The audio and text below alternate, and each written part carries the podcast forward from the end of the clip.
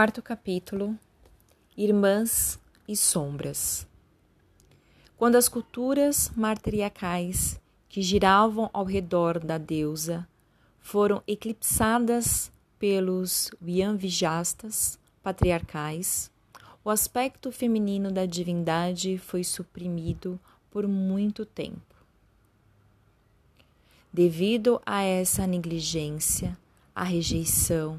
e supressão dos valores femininos, as mulheres que se tornaram mães sob patriarcado foram incapazes de dar aos filhos o amor incondicional e a aceitação que resulta em seres humanos íntegros, saudáveis, seguros, estáveis e maduros.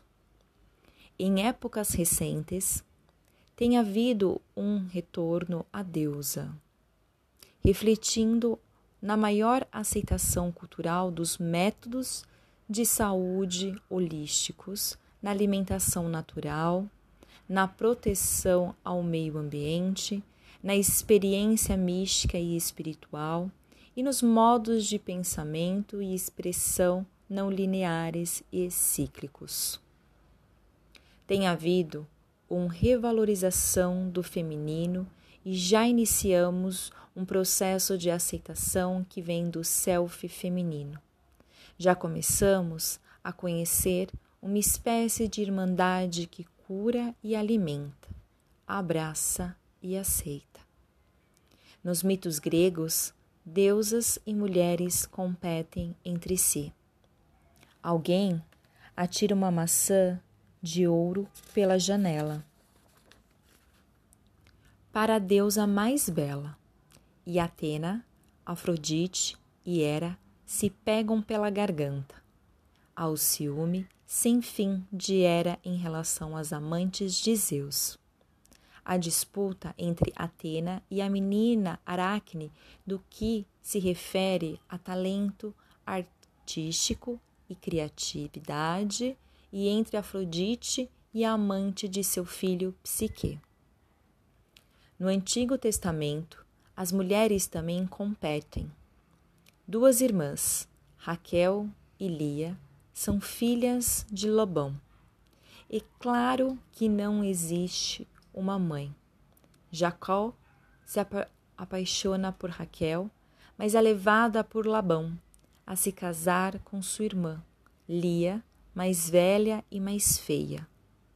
As irmãs acabam competindo pelo amor de marido e filhos, pela manipulação do pai. Foi assim que aconteceu. As mulheres vêm sofrendo há muito tempo em segredo e isolamento. Separadas uma das outras, mães e filha, irmãs e amigas, numa cultura patriarcalmente definida. Fomos separadas em garotas boas e más, bonitas e feias, velhas e moças, casadas e solteiras, ricas e pobres e assim por diante. Essas dualidades e opostos são sobreados pelo rumor constante de que no escuro somos todas iguais, ou seja, de que todas temos vagina, embora não seja, seja exatamente esta a palavra utilizada. Por muito tempo, as mulheres sofreram por causa dessa definição excludente, denigridora, negativa, numa vergonha separada e silenciosa. Quando, no fim dos anos 1960, explodiu o rugido da ira feminina suprimida, rejeitada e negligenciada, as mulheres passaram a exprimir um pouco de sua raiva pessoal e de sua fúria divina, e começou a brotar de uma cornu cornucópia de autoexpressão feminina. Arte, literatura, teatro, filosofia. As mulheres passaram a ler outras mulheres, a ouvir outras mulheres, a ver outras mulheres, a amar, a apreciar, a valorizar, a alimentar outras mulheres, a se preocupar com outras mulheres. A Irmandade se reuniu, como escreveu Monique Vint em Les Goureleurs. Houve um tempo em que você não foi escravo. Lembre-se disso. Você andava sozinha, repleta de alegria, tomava banho com a barriga de fora. Você diz que perdeu completamente a lembrança disso? Lembre-se. Diz que não há palavras para descrever isso, que isso não existe. Mas lembre-se, faça um esforço para se lembrar. Se não conseguir, invente. Descobrimos a cura, a alegria redentora de encontrar nossas próprias sombras, não as projeções dos outros, mas as nossas próprias partes não aceitas, aquelas que habitualmente arremessamos sobre nossas irmãs, sobre a forma de projeções negativas, competitivas. Filmes antigos como As Mulheres, A Grande Mentira, Velhas Amizades, populares em sua época, opõem a moça boa e a má, a loira e a morena, a Beth e a Verônica. As mulheres são falsas, traidoras e não merecem confiança. Raramente são mostradas numa amizade leal, amorosa, estimuladora, embora eu imagine que na vida real esses relacionamentos certamente tenham existido. Devido à supervalorização cultural do masculino e à desvalorização do feminino, as mulheres frequentemente ficam desapontadas e são magoadas por mães que não puderam ou não quiseram amá-las, assim como podiam amar inteiramente a si próprias. Naturalmente, essas jovens mulheres se voltaram famintas de amor para os pais e mais tarde para os amigos e maridos, de modo excessivamente compensatório os romances dos anos 1950, o grupo, o melhor de tudo, é a história de Marta Cast, escrita por Doris Lessing, em cinco volumes. Detalham a intensa busca que as mulheres empreenderam em direção ao amor e à aceitação dos homens.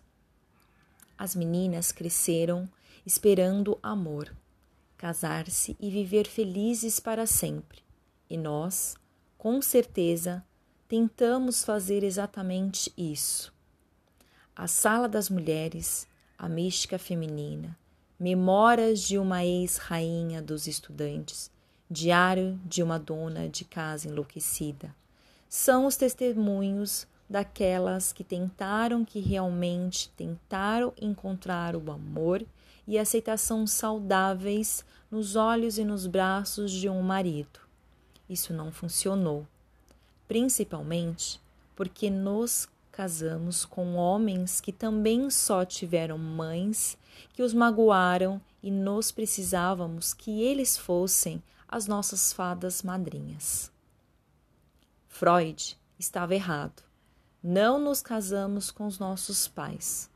Nós nos casamos com nossas mães e, de novo, só encontramos aceitação parcial, amor condicional e oceanos de lágrimas, de decepção, de autocrítica e de desespero. Somente nos anos 1960 é que homens e mulheres começaram a se separar a fim de retirar um dos outros as projeções dos elementos contrasexuais que havia em si mesmo a fim de integrar em si esses elementos e finalmente tornar-se mais íntegros e humanos em relação uns aos outros. Os romântico, os românticos entre nós, pode-se perguntar se todos esses novos bebês que aparecem nas ruas, levados nas costas ou no peito de mães e pais, não seriam os frutos desta nova consciência de homens e mulheres. Por outro lado, as mulheres também aprenderam que a cura profunda vem de sua conexão com o self feminino, ou com a deusa, ou com Shekinah, o lado feminino de Deus que reside dentro de nós. As mulheres descobriram que podem atrair o olhar desse self feminino espelhado nos olhos de outras mulheres, amigas e irmãs. Nesse sentido, mesmo nossas mães se tornaram nossas irmãs, como na história de Ruth e Naomi. A amizade entre as mulheres cresceu. Ela sempre existiu subterrânea, mas agora é exposta para fora e está aberta e conscientemente valorizada. Muitas mulheres sabem disso e confiam umas nas outras o bastante para dizer: Você me magoou quando? Ou para perguntar: O que você quis dizer com? E dizer: Estou zangada com. Ou ainda: Preciso da sua ajuda para. Estou preocupada com. Ou estou confusa ou vulnerável. Elas sabem que todas essas são expressões mágicas para apelar para as deusas em sua, suas modalidades clara e escura, negativa e positiva, elementar e transformadora. Minha amiga, uma analista em Jungiana, tornou isso claro para mim. Uma vez, ao me contar a imagem que tinha daquilo que fazíamos juntas e com nossos pacientes. Ela disse que a transferência entre as mulheres acontece quando duas de nós damos as mãos e dançamos como loucas em volta de um caldeirão. Não foi exatamente isso que ela disse, mas acho que vai compreender e aceitar o fato de eu não citá-la corretamente e dizer, em vez disso, o que eu ouvi. Isso faz parte do processo entre mulheres e irmãs. Há espaço para fundir e obscurecer os limites, agora que cada uma de nós pode manter o seu próprio centro. Como as mulheres agora pode começar a aceitar sua irmandade subjacente e sua conexão com o self feminino. Também podem lutar junto com uma amiga e retirar a própria sombra no processo. As mulheres podem confiar uma nas outras, em si mesmas, o bastante para mostrar suas necessidades e vulnerabilidades a outras mulheres a ser espalhada, espelhadas e alimentadas umas pelas outras. Há pouco tempo estive com uma paciente cujo tipo é bastante oposta ao meu. Ela é do tipo pensamento e sensação. Enquanto explicava, algo a respeito de si mesma, eu senti como se estivesse me transformando em uma batata marrom com raízes brancas, que se unia a ela e a abraçava. A mãe dela tinha sido uma médica extremamente narcisista, preocupada consigo mesma, que felizmente nunca estava em casa enquanto a menina crescia. De repente, minha paciente compreendeu a si mesma. Ela entendeu o que estava tentando fazer. Ficou radiante, muito bonita e disse: Ora, acabei de me lembrar. Minha mãe tinha uma penteadeira com um espelho móvel de três partes. Quando eu era menina, antes mesmo da idade escolar, costumava me sentar rodeada pelos três espelhos conversando comigo mesma durante horas. Era formidável. Eu compreendia tudo aquele, tudo daquele modo. Essa mulher tem estado tão isolada das outras mulheres que não tem amiga com quem partilhar as coisas. Enquanto eu, geralmente, a pessoa brilhante, viva, intuitiva, me transformava na batata escura, parda, sólida, ela conseguira tornar-se, pelo menos por um momento, a mulher brilhante, feliz e sensível. As irmãs tornam-se mães e as mães tornam-se irmãs. Nesses relacionamentos e processos, as mulheres servem de mães, de espelho e de irmãs uma umas para as outras, alter, alternadamente e às vezes as duas ao mesmo tempo. Trabalhar para fazer irmãs é curar a inteireza dos aspectos da própria sombra e é algo que pode ser feito num nível exterior, com amigas e às vezes até mesmo com inimigas. E no nível interior, quando encontramos nossas sombras femininas em sonhos.